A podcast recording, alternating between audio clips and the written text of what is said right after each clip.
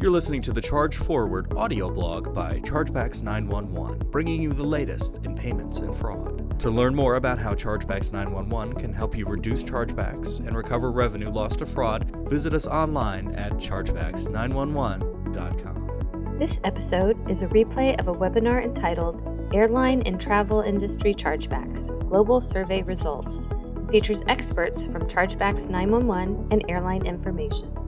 Hello, everyone. I'm Chris from AI Events Airline Information. Welcome to our webinar with Chargebacks 911. Um, before I pass it over to Harlan and Ji Min from uh, Chargebacks, uh, I would just like to give a couple housekeeping items. One is um, if you have any trouble viewing the session, log out and come back to GoTo. And uh, second, uh, there's a questions box in the GoTo uh, webinar control panel. Please type in your questions. We'll get to get to them at the end, and we have a special guest to help me uh, field the questions. So we'll introduce her later. But uh, with that, I will turn off my camera and pass it over to Harlan. So uh, good, good morning, Harlan. Over to you. Good morning. Glad to see you, Chris, and welcome everybody to this webinar on fraud and chargebacks in our beloved travel industry. We're glad to have you here. Uh, you can see my uh, my mug up there, and you can scan that QR code for more information. I want to uh, move on to the next slide with my lovely colleague, Xiamin. Hello, Xiamin. Hi, evening everyone. Greetings from Singapore, and thank you for joining us today. Looking forward to share more later on. Yes, indeed. So it's evening there. In fact, I'd say it's really nighttime. It's not really evening, right? So you're uh, you should be maybe in bed after this. it's 11, but but you know it's always fun to to get started and having a mon a morning with the folks there, sharing more about the tips and yourself. I'm I'm looking forward. I'm energized.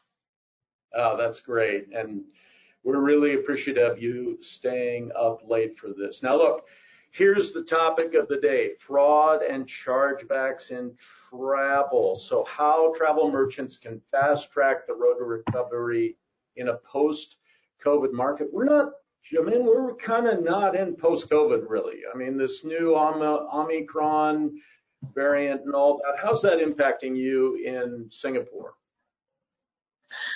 I see an improvement. You know, this Omicron, it, it doesn't seem to affect the momentum that we are moving towards a post-COVID situation. Singapore has fast-tracked to VTL lanes where it's uh, a you get to travel without having to quarantine. It's way easier now. It's year end. People are all starting to resume activities again. So, so yes, I think it's a positive sign that we are seeing in terms of recovery. Absolutely. Yourself? Absolutely. Uh, same same thing here. We're in the United States. We're we're uh, able to go pretty much anywhere. We have to wear masks on the on the airplanes and all that, but uh, there there are some signs there might be additional restrictions. California just you know uh, mandated masks inside. So so there's a lot going on. But what we know is that so much of fraud and chargebacks is not related to COVID. It's now related to other things. So let let, us talk about some of the some of the uh, sort of key insights we got from this survey. By the way, this survey was conducted with over a hundred travel merchants, right?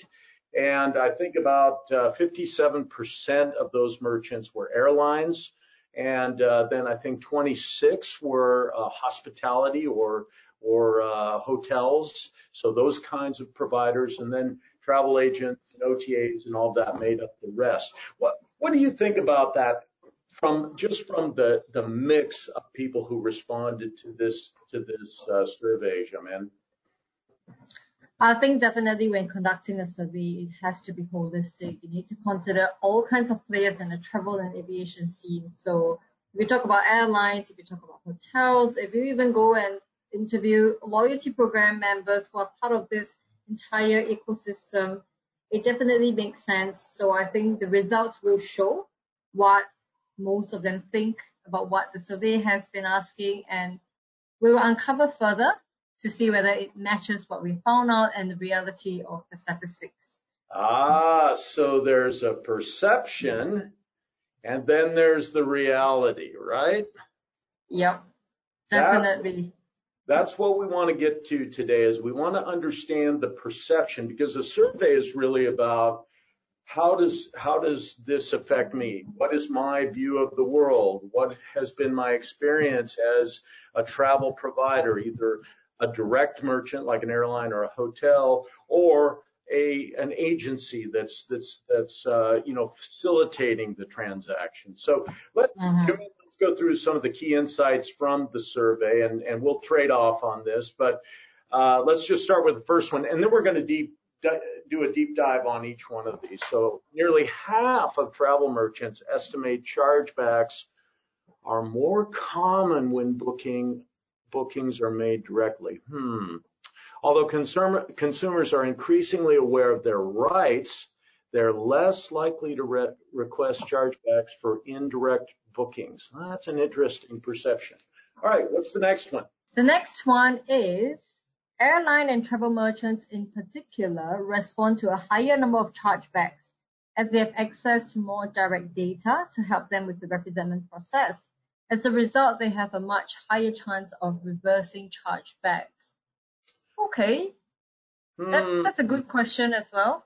Yes, it is. And, and we're going to get into this more, but you know, for uh, third party providers, not the direct merchants themselves, uh, for example, an OTA has has two models that they can use for processing uh, a, reservation or a booking or whatever that is. One is the agency model, right? So that's where they're just simply making a reservation with the travel provider or supplier, I should say.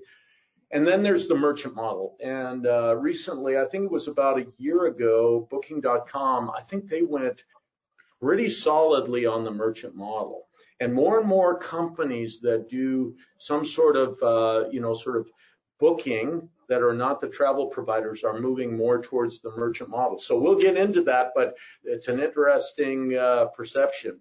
Airline and travel merchants want to see greater industry collaboration, including integrated technology systems and data sharing pooling knowledge and resources to identify evolving fraud and chargeback methods. This is going to help everyone. And that's the perception. You came from NSA, right? So you were uh, you were with a, a, third-party fraud uh, provider where you uh, kind of defeated the fraud thing. What do you think of that one?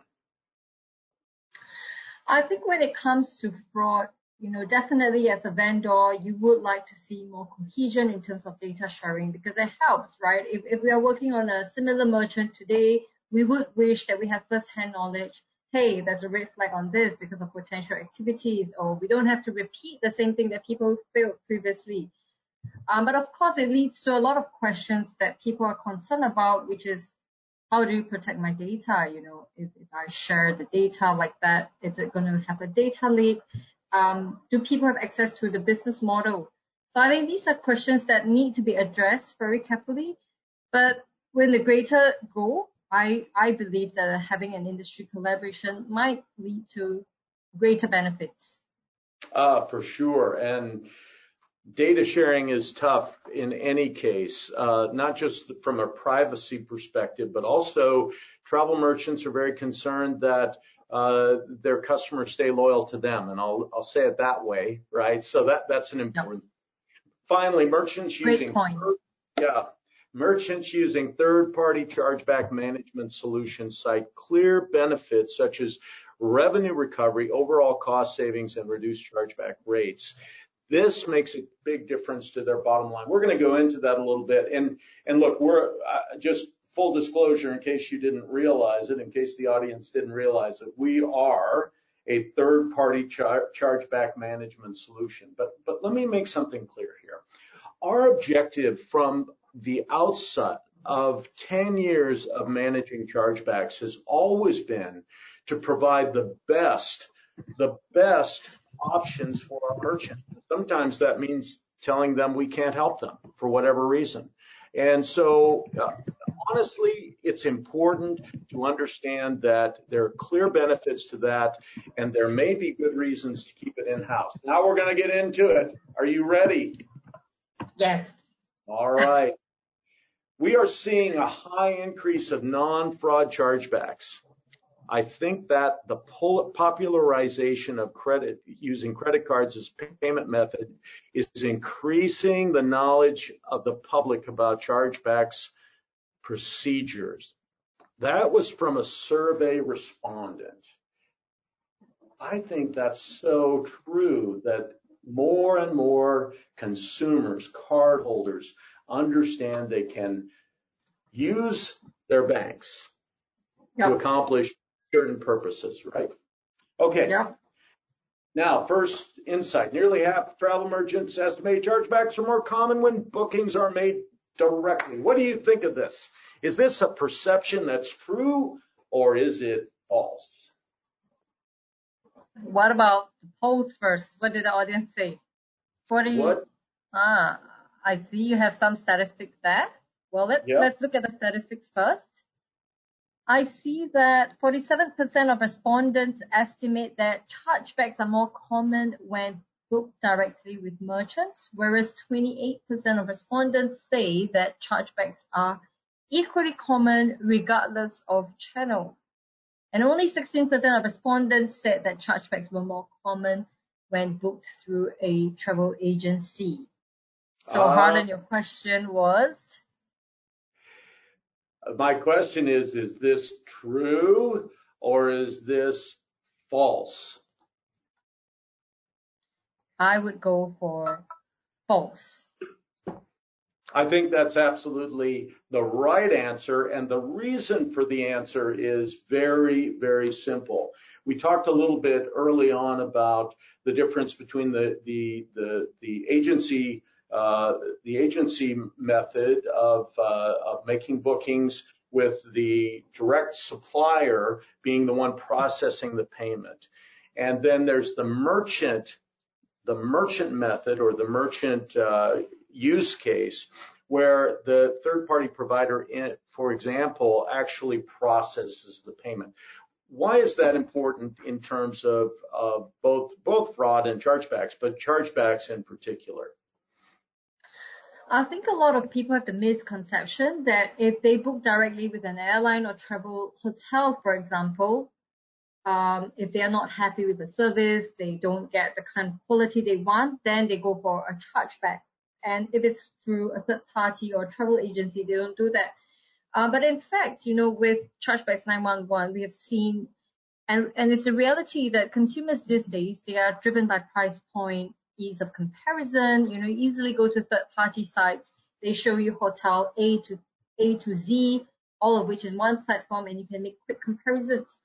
So all of these are met through third-party sites, and it encourages high demands for indirect bookings on third-party sites.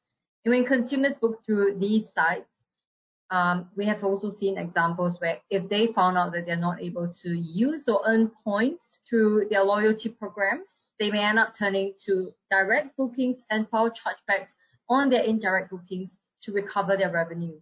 So most third-party sites, they also outsource their customer service departments, which can make the customer service experience poor or hard for consumers to make changes in their reservations.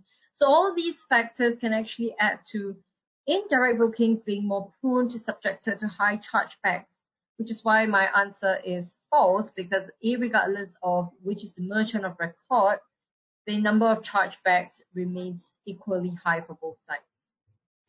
Yeah, I would I would agree 100% with that, and and I would also say that what what's amazing about third party providers often is that they are experts at marketing. You kind of alluded to this, right? Like they they know how to build offers so well, and they're just they're just out there doing this thing, and and, especially when they're doing the merchant model, the the model where they're processing the payment, they're they're completing everything uh, across the board, and then they're just delivering the customer, say, to a hotel. Um, and and my wife loves I'll, I'll say it, Priceline. She loves to get on Priceline and just book our hotel. She just wants to be done with it and paid for and all that.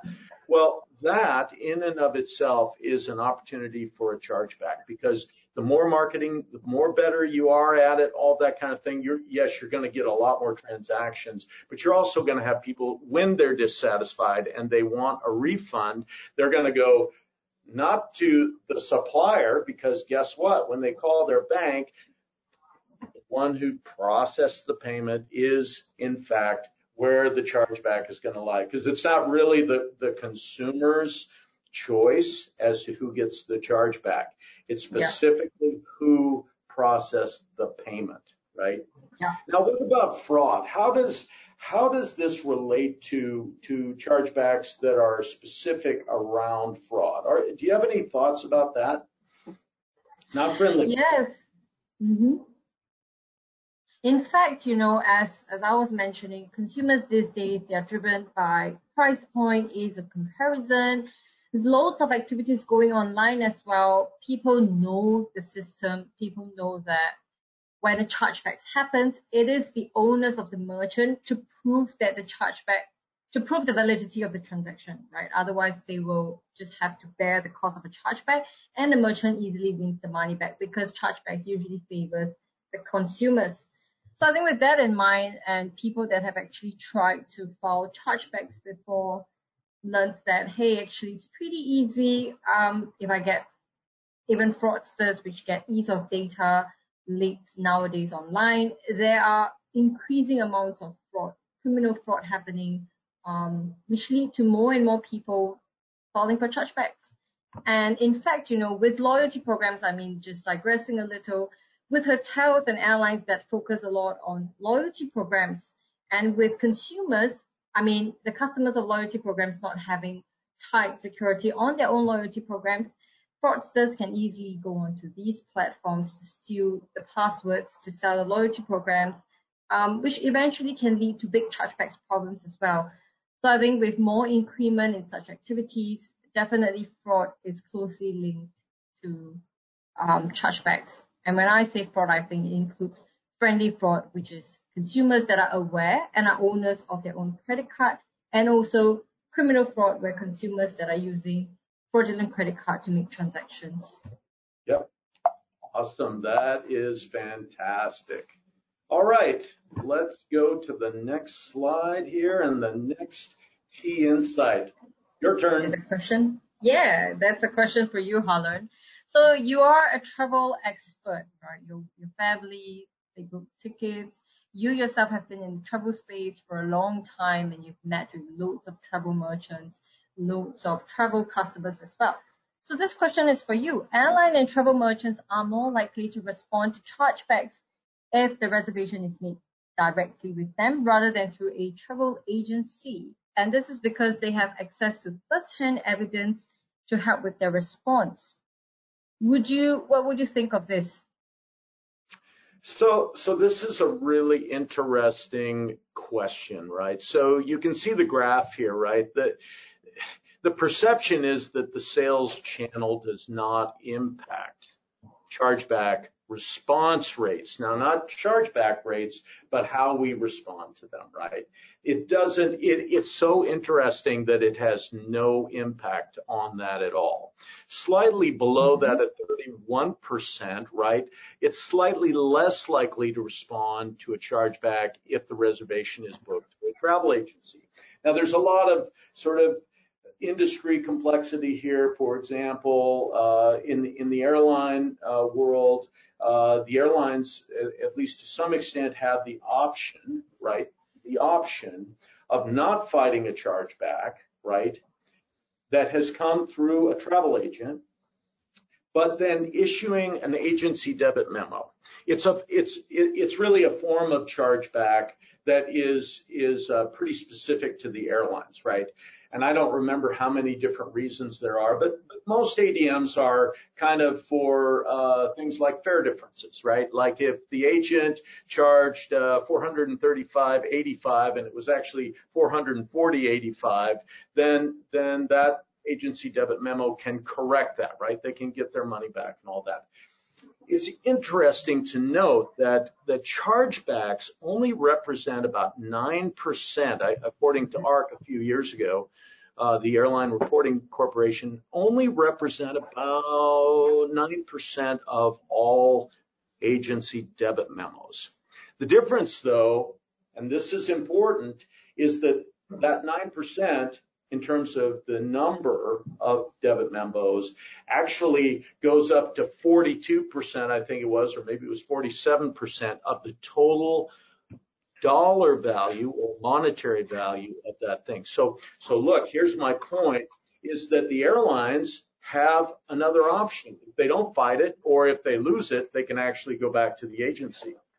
So in reality, right, in reality, can impact it, right? I will tell you that the direct supplier has most of the information uh, through maybe their GDS or you know some other connection that they have, uh, but it's more difficult to get uh, data on a particular uh, customer cardholder from from an OTA, for example.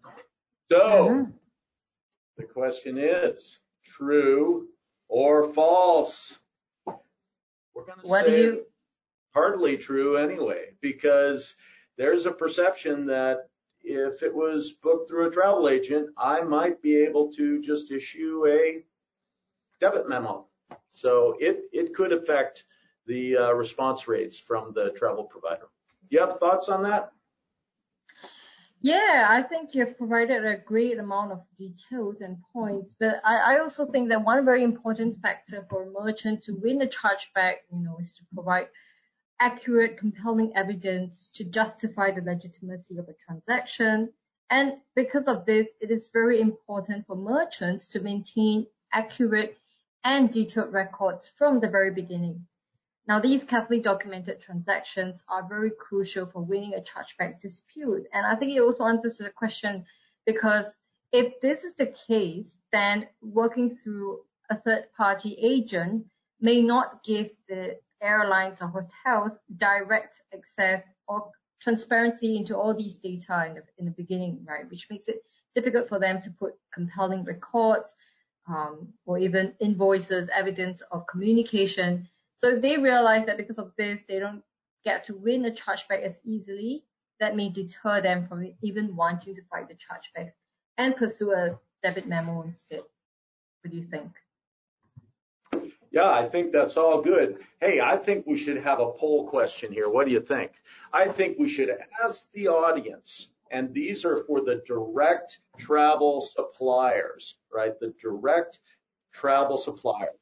I want to know, inquiring minds want to know, if you get a chargeback today, are you more likely or less likely? And this is a whole different audience than we're on the original survey. Are you more likely to respond or less likely to respond?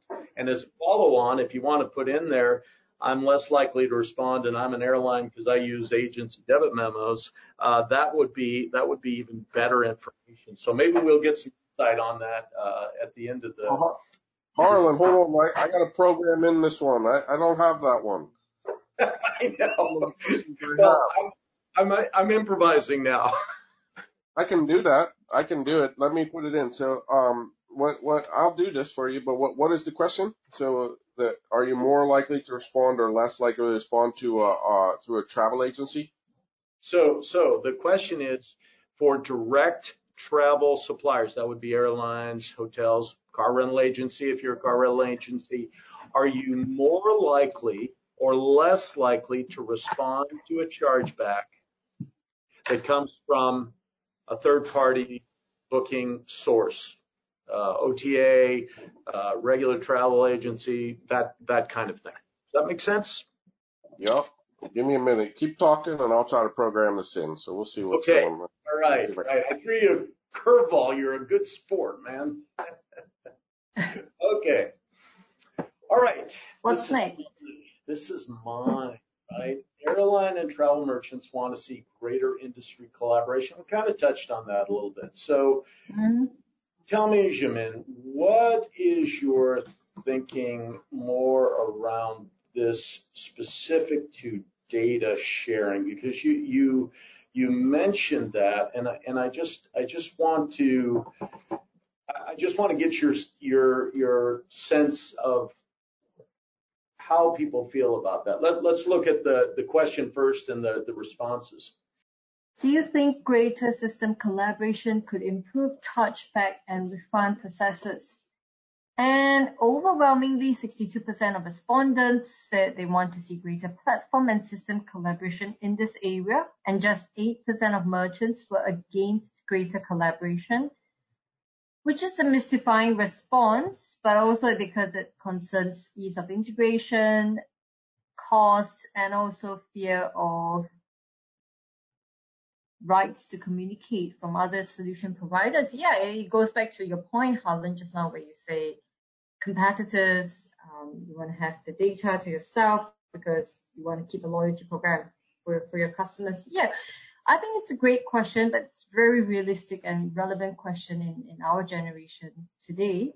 Um, specifically as we're moving into a more data savvy economy, I would say collaboration is actually key to successful fraud prevention. The ideal role and big data, predictive analytics have led to higher success rates in terms of being able to identify fraudulent transactions, helping merchants gain an improved understanding of fraudulent behaviors.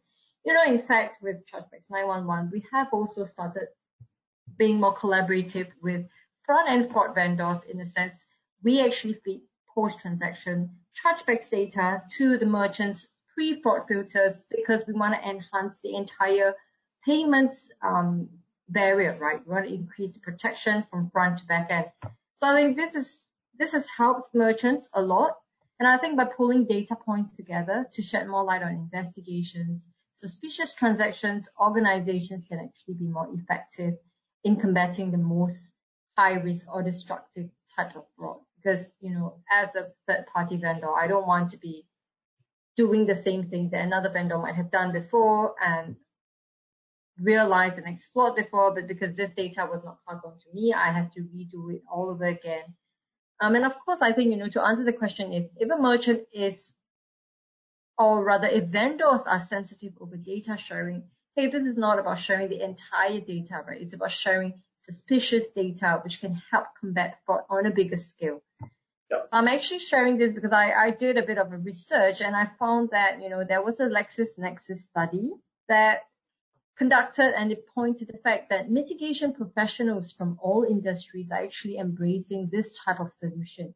So the percentage of those who responded on this year's study that they would highly consider contributing the outcomes of fraud cases to a centralized solution jumped from 44% in 2017 to 52% this year. So I think it, it, it speaks a lot for itself. What do you Absolutely. think, Harlan? Absolutely. That that's great stuff. Oh, Chris, you popped in I, here.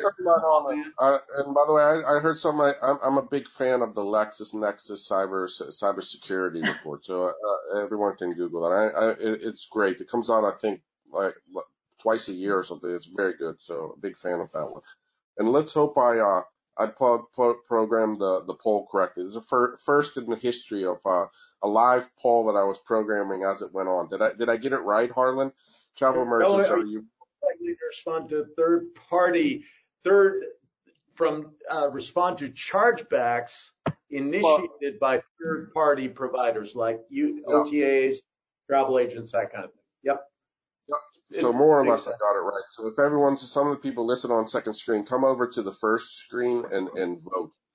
So, um, are you more likely to respond, less likely to respond, or don't know?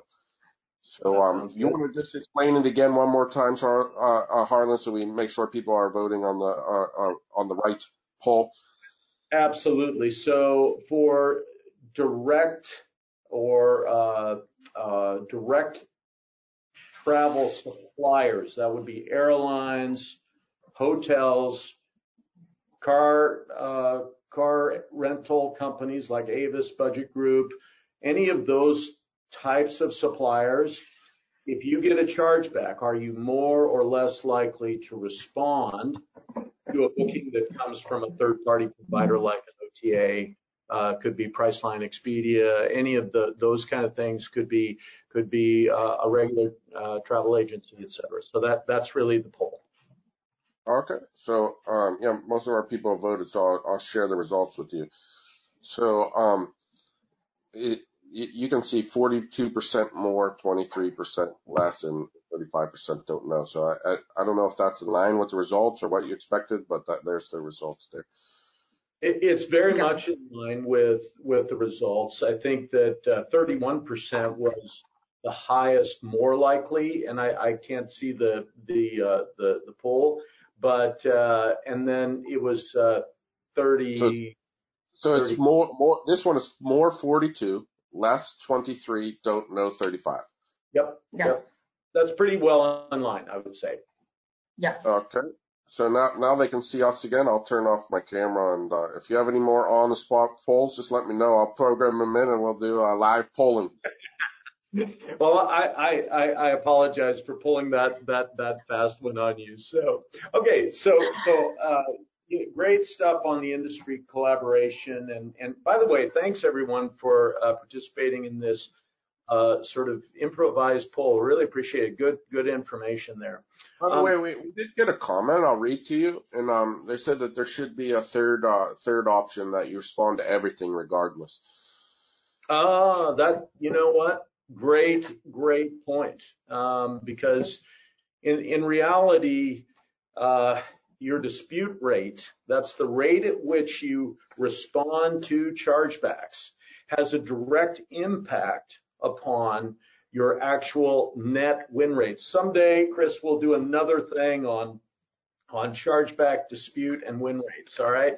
It's a it's a really fascinating topic, but uh, good good point. So okay, so collaboration. I just want to say one thing about collaboration. Yep. Regulatory forces, right? Um, uh, and and thinking about the EU, for example, with GDPR, right? They make it very uncomfortable and rightly so to share any data with any any sort of data that contains PII, personally identifiable information. Very, very uncomfortable and you get fined and all that kind of stuff. So what is what is the solution here? I think part of the solution is uh, working with third-party providers. We're one of those, for example. We have consortium data that is anonymized, right, that we use through our dispute intelligence tool, right? We have this anonymized data that's consortium data that can inform the travel merchant, right?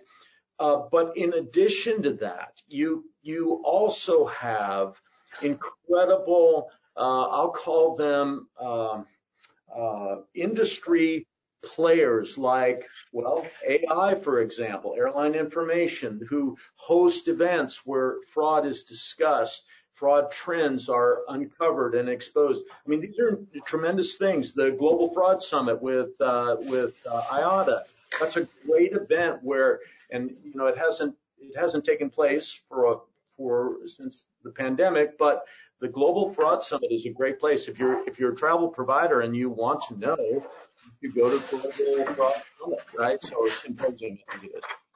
So, the industry is stepping up here, and they are creating opportunities to share data in a in a safe, non, uh, you know, sort of exposing way. So I'm very very uh, happy with that. So let's look at this. Is this a dream or a reality, Jamin?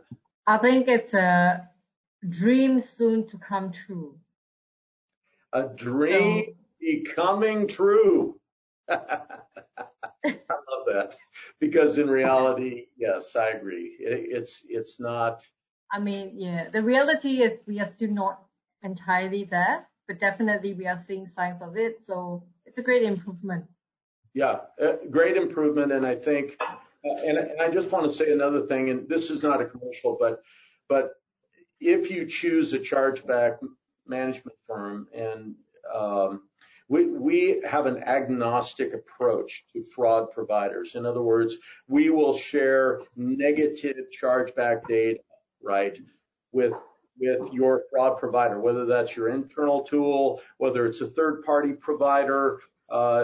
Whatever that is, and, and again, it's it's a it's it's a secure process. It's it's it's safe, but negative chargeback data can inform the way you receive, analyze, and decide or make decisioning uh, processes with your with your chargebacks that come in. So, all right, great.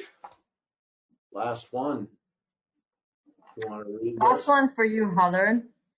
So merchants using third-party chargeback management solutions cite clear benefits such as revenue recovery, overall cost savings, and reduced chargeback rates. This makes a big difference to their bottom line.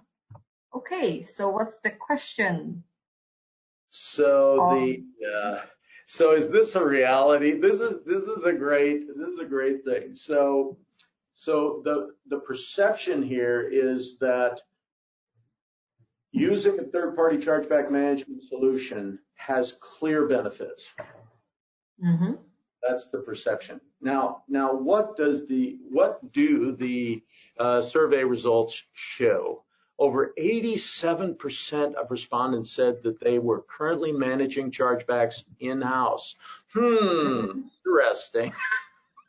That's very true while only 10% were using third party management solutions. So, so I, I think this is a, this is a very, very interesting um, problem. I think it's changed a little bit with the pandemic, right? Um, so, Harlan, my question to you is, is this a good idea or is this a bad idea? So that is uh, a really interesting thing, and I'm going to answer that in a minute. Let's look at the data here, though, of those mm-hmm. that you respond to. So now remember, 80 87% we're currently doing it in-house, right? Of those chargebacks that you respond to, approximately what per- percent are reversed?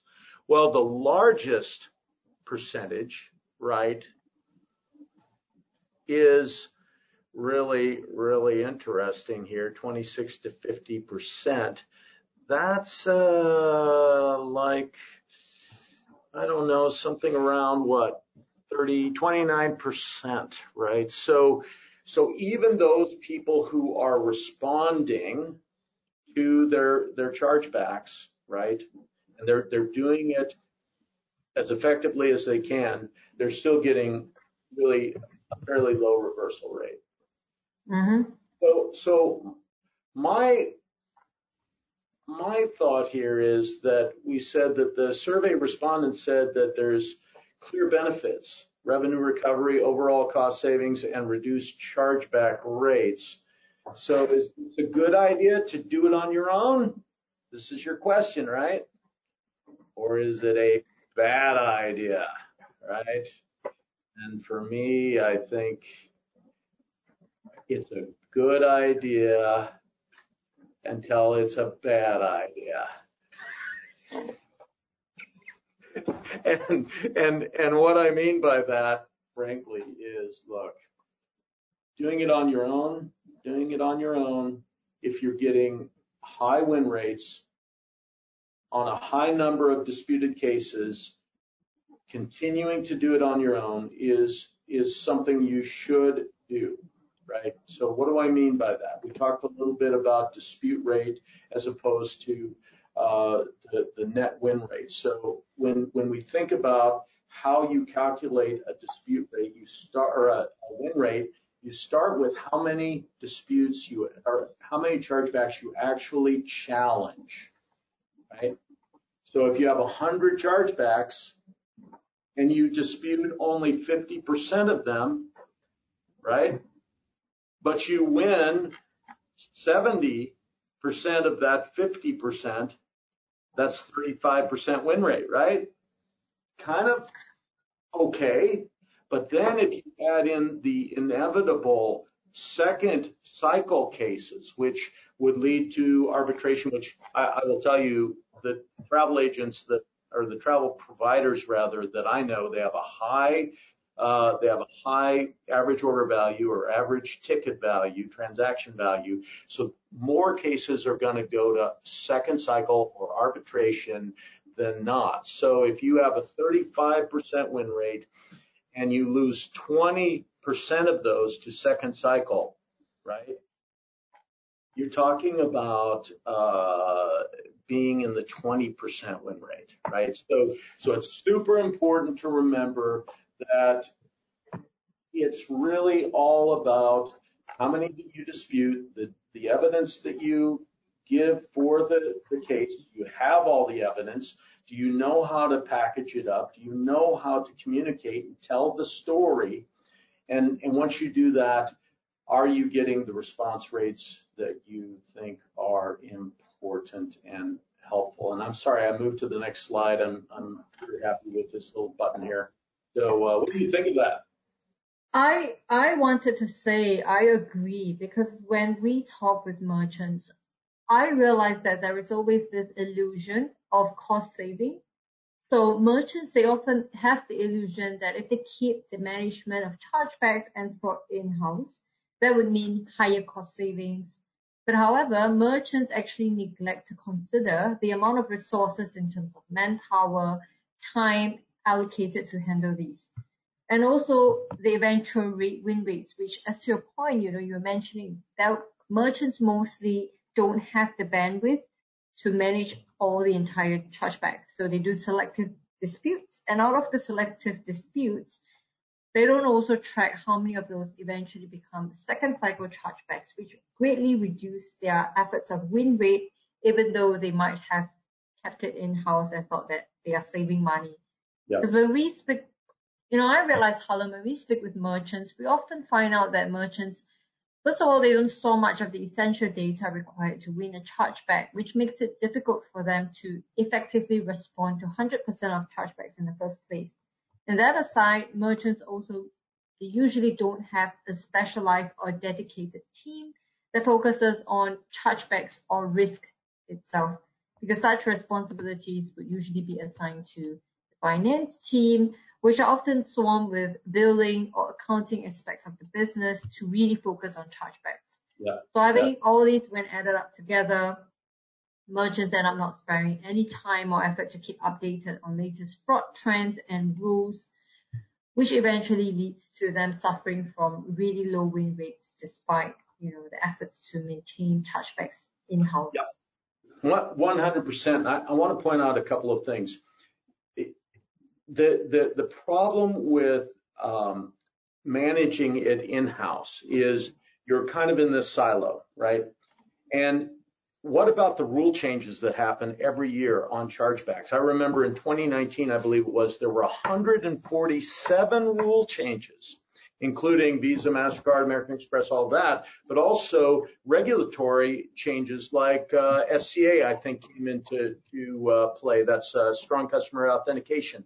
And if you cannot keep up with the rules, you will fall down when it comes to to uh, responding to your chargebacks because if the rule is changed for evidence, right, compelling evidence for 10.4, for example, uh, Visa 10.4, then what is going to happen when you respond? If you don't supply the, the new evidence, you're going to lose that case. So you have to be a compliance specialist, right? You have to understand fraud. You have to know all of these regulatory things like SCA? Am I, you know, I'm, am I one leg into Europe and I'm, you know, with the transaction in the U.S. and this and that and the other? There's there's such a myriad of things that happen when it comes to chargebacks and fraud that you better be an expert. You better have experts on your team, right, who know the rules, know how to, to respond, or you should hire one right? That goes back to our third party thing. And this is not a, a commercial. This is just a reality. If you, if you can't become an expert or don't have an expert you can rely on, keep up with this, you should hire one. All right. Now the big revelation. Yes. what is the big revelation? Well, let's talk about it a little bit friendly fraud. What is friendly fraud? You know, we hear a lot about that, but look at this chart here and tell me what you think. What percent of your chargebacks would you estimate are caused by friendly fraud? Give, give me your thoughts on that, Xiaomin. Let's see here. What percent of chargebacks we estimate are caused by friendly fraud? And the polls have suggested that more than close to 50% of merchants think that just only 0 to 10% of chargebacks are caused by friendly fraud and less than 10% of them think that more than 80% of them are caused by friendly fraud. Well, that's that's a very surprising finding, and I well I shouldn't be surprised, right? Because as I mentioned, merchants they have the illusion of cost savings Sometimes, you know, without real statistics, it can blind you in a way of what's really happening with chargebacks as well. So I think education for, for this kind of conversation is definitely essential.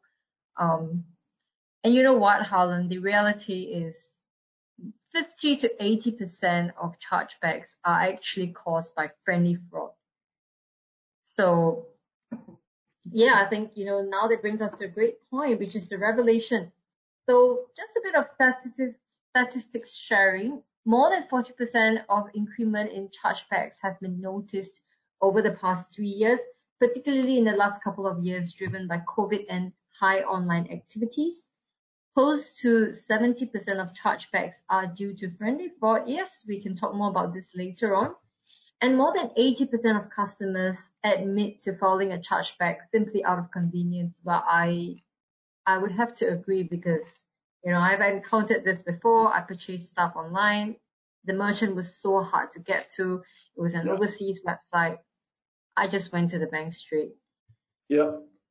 Well, and, and this, yeah, go ahead. Sorry. Now, I was just going to say the last part is 50% of the consumers who actually did it admit that they will do it again within the next 60 days. I don't know if the 60 days is that accurate, but for myself, when I saw how easy it was to get my money back from the bank, yeah, I, I'm actually encouraged as a consumer to just go to the bank. What do you think? I, I think this is all true. So we look at the world in three buckets, right? There's there's uh, there's three reasons for chargebacks. There's dozens of reason codes, but there's really three reasons. Fraud, that would be, you know, true criminal fraud, account takeovers, that sort of thing. That that's one bucket. There's merchant caused chargebacks. Now, what do I mean by that? That's merchant error, right? You're doing something that's causing your company to receive more chargebacks. Might be a service related issue. Could be, could be, uh, you know, you're sending the wrong product or, you know, you're giving the, the, the, the wrong seat to the, to the passenger.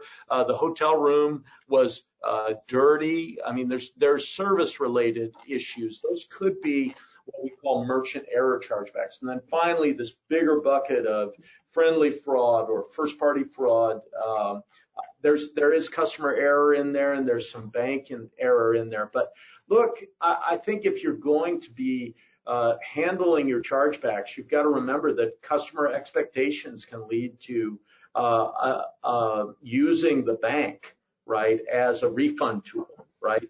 instead of calling the merchant. I think the I think the statistic is 16% of cardholders call the merchant first. 16% call the merchant first to get a refund. 84% call their bank first.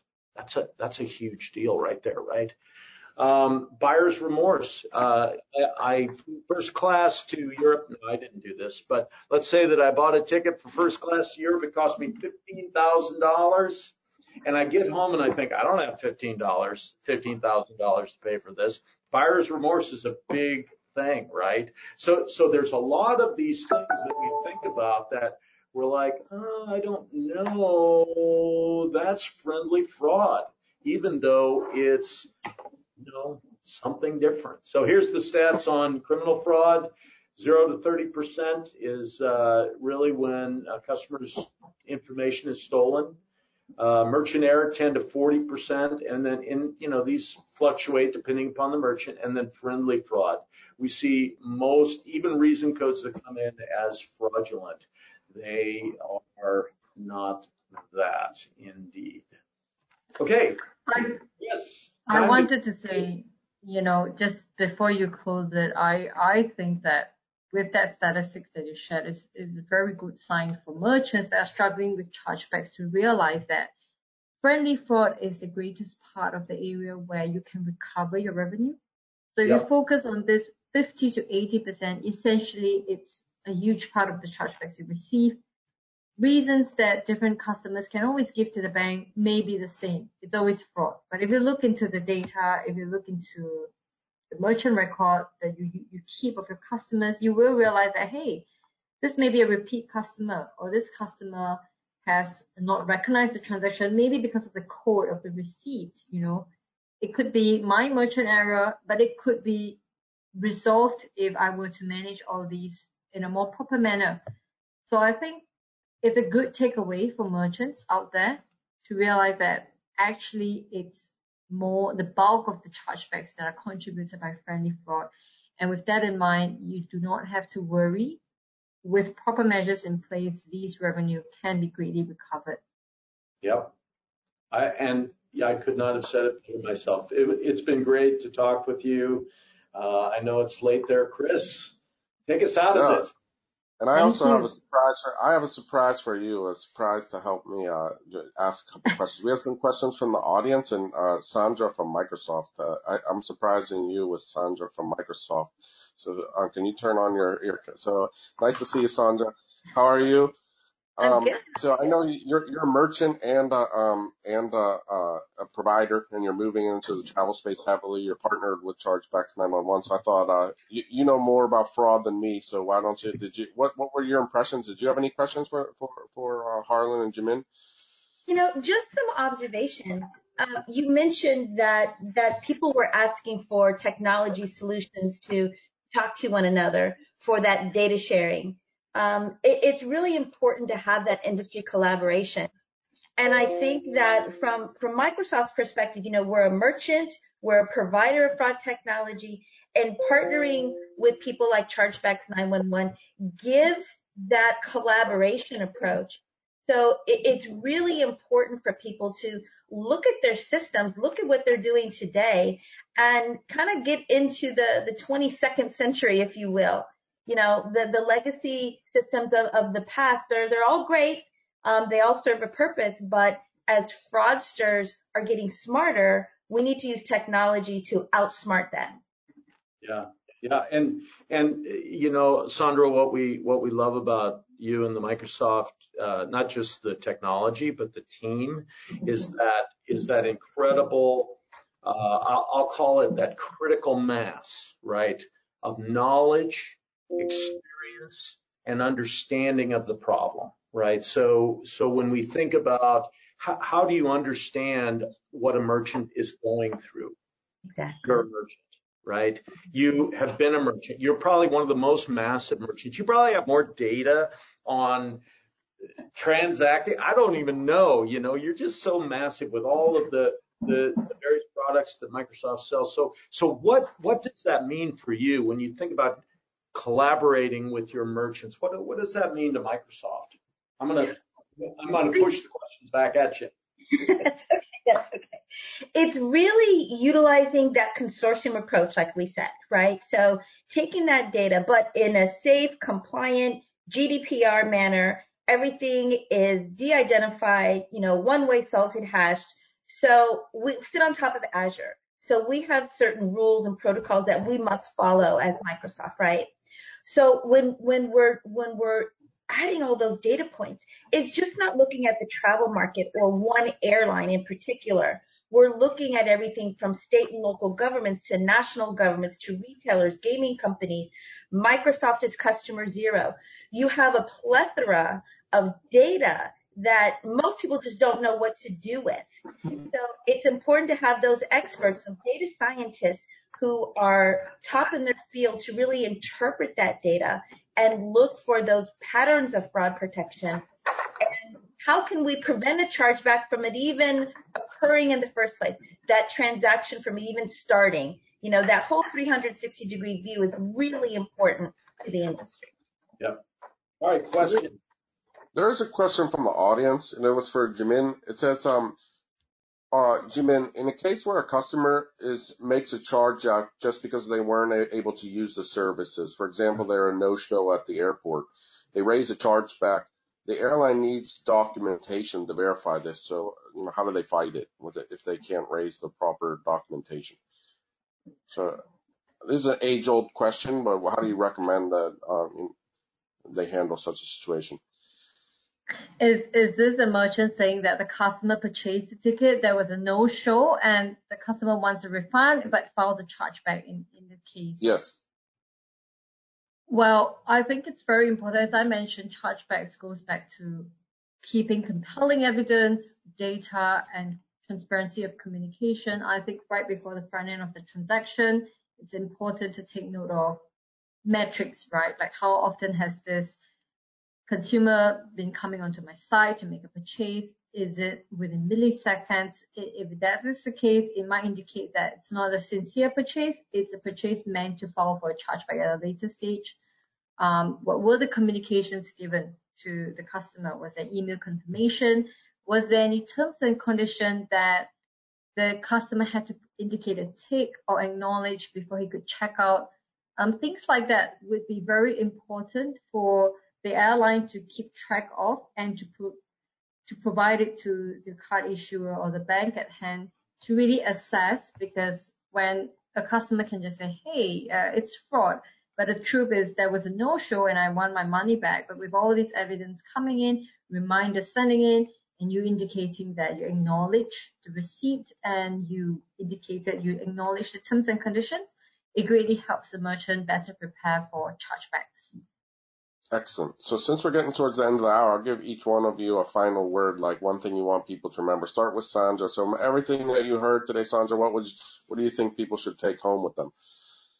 I think that people are becoming more and more informed. As you said, that the credit card um, users are becoming more informed. So is so is the audience, right? So are we in the industry becoming more adept at, at changing things and making sure that we have the most up-to-date tools. So, so that would be my takeaway is take a look at your tool. Make sure you don't have to say chargebacks is just a cost of doing business, right? You, you can mitigate that and you can turn that into a revenue stream. So, and I will ask you, Harlan, but I'll make a comment. Uh, I, we, you said that uh, about changing regulations. I suspect that you guys know more about chargebacks sometimes than the people in the card schemes themselves, because the card schemes are doing many things, right? So you're you're specialized in this one aspect. I bet sometimes they call you for questions. I, I wouldn't doubt it. That, that's that's my experience. But uh, yes, our COO has been on. I can't remember that it's a Mastercard uh, sort of advisory board. She's been on that for years, and, and so yes, we we help to uh, inform and and uh, work with the card brands because in reality, uh, you're right, they do many other and this is a very you know niche you know sort of thing. Uh, if I may, I just want to I want to piggyback on on something that uh, that Jimin said about about uh, how to respond. I think before you respond, take a look, a very close look at your processes, right? Take a look at how your processes might actually be leading to chargebacks. And an example of that, before the pandemic, man, if you got a non-refundable ticket, you were sunk, right? You were absolutely sunk. What we've seen coming out of this pandemic is travel providers are giving more flexibility right? They're, they realize that if we go into another shutdown, they may have to give money back. So they're they're they're allowing for more booking flexibility, more like, okay, yeah, this is non-refundable, but if you don't you cancel, then you've got a year to use this ticket, whatever it is, right? So I think I think being more consumer and cardholder centric will help you in these in these instances where there's you know uh, um, an upset customer, right? Just wanting a refund or couldn't make the flight or whatever that might be. Be more flexible, look at your processes, and then by all means, either become an expert or hire one. That's true for fraud. That's true for chargebacks. And that's all I got to say. Okay. And uh, Jimin, the final word, uh, what, what would you like people to remember from today?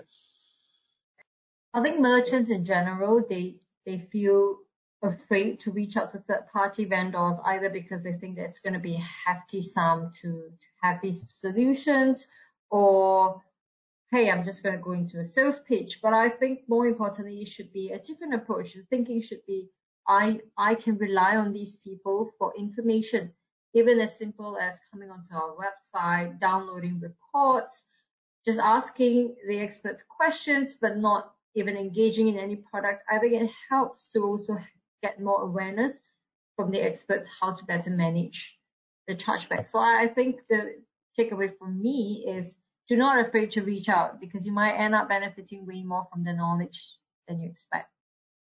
And you, you mentioned download the report. There it is. So everyone can download the report that you referred to today. Use that QR code and download the, the Chargebacks 911 report on chargebacks in the airline and travel industry.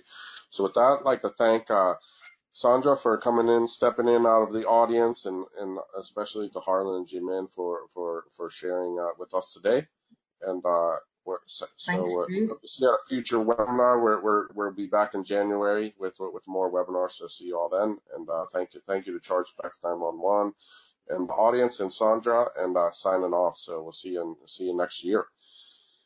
Thank Thanks, you, everyone. Happy holidays. Happy yeah. holidays.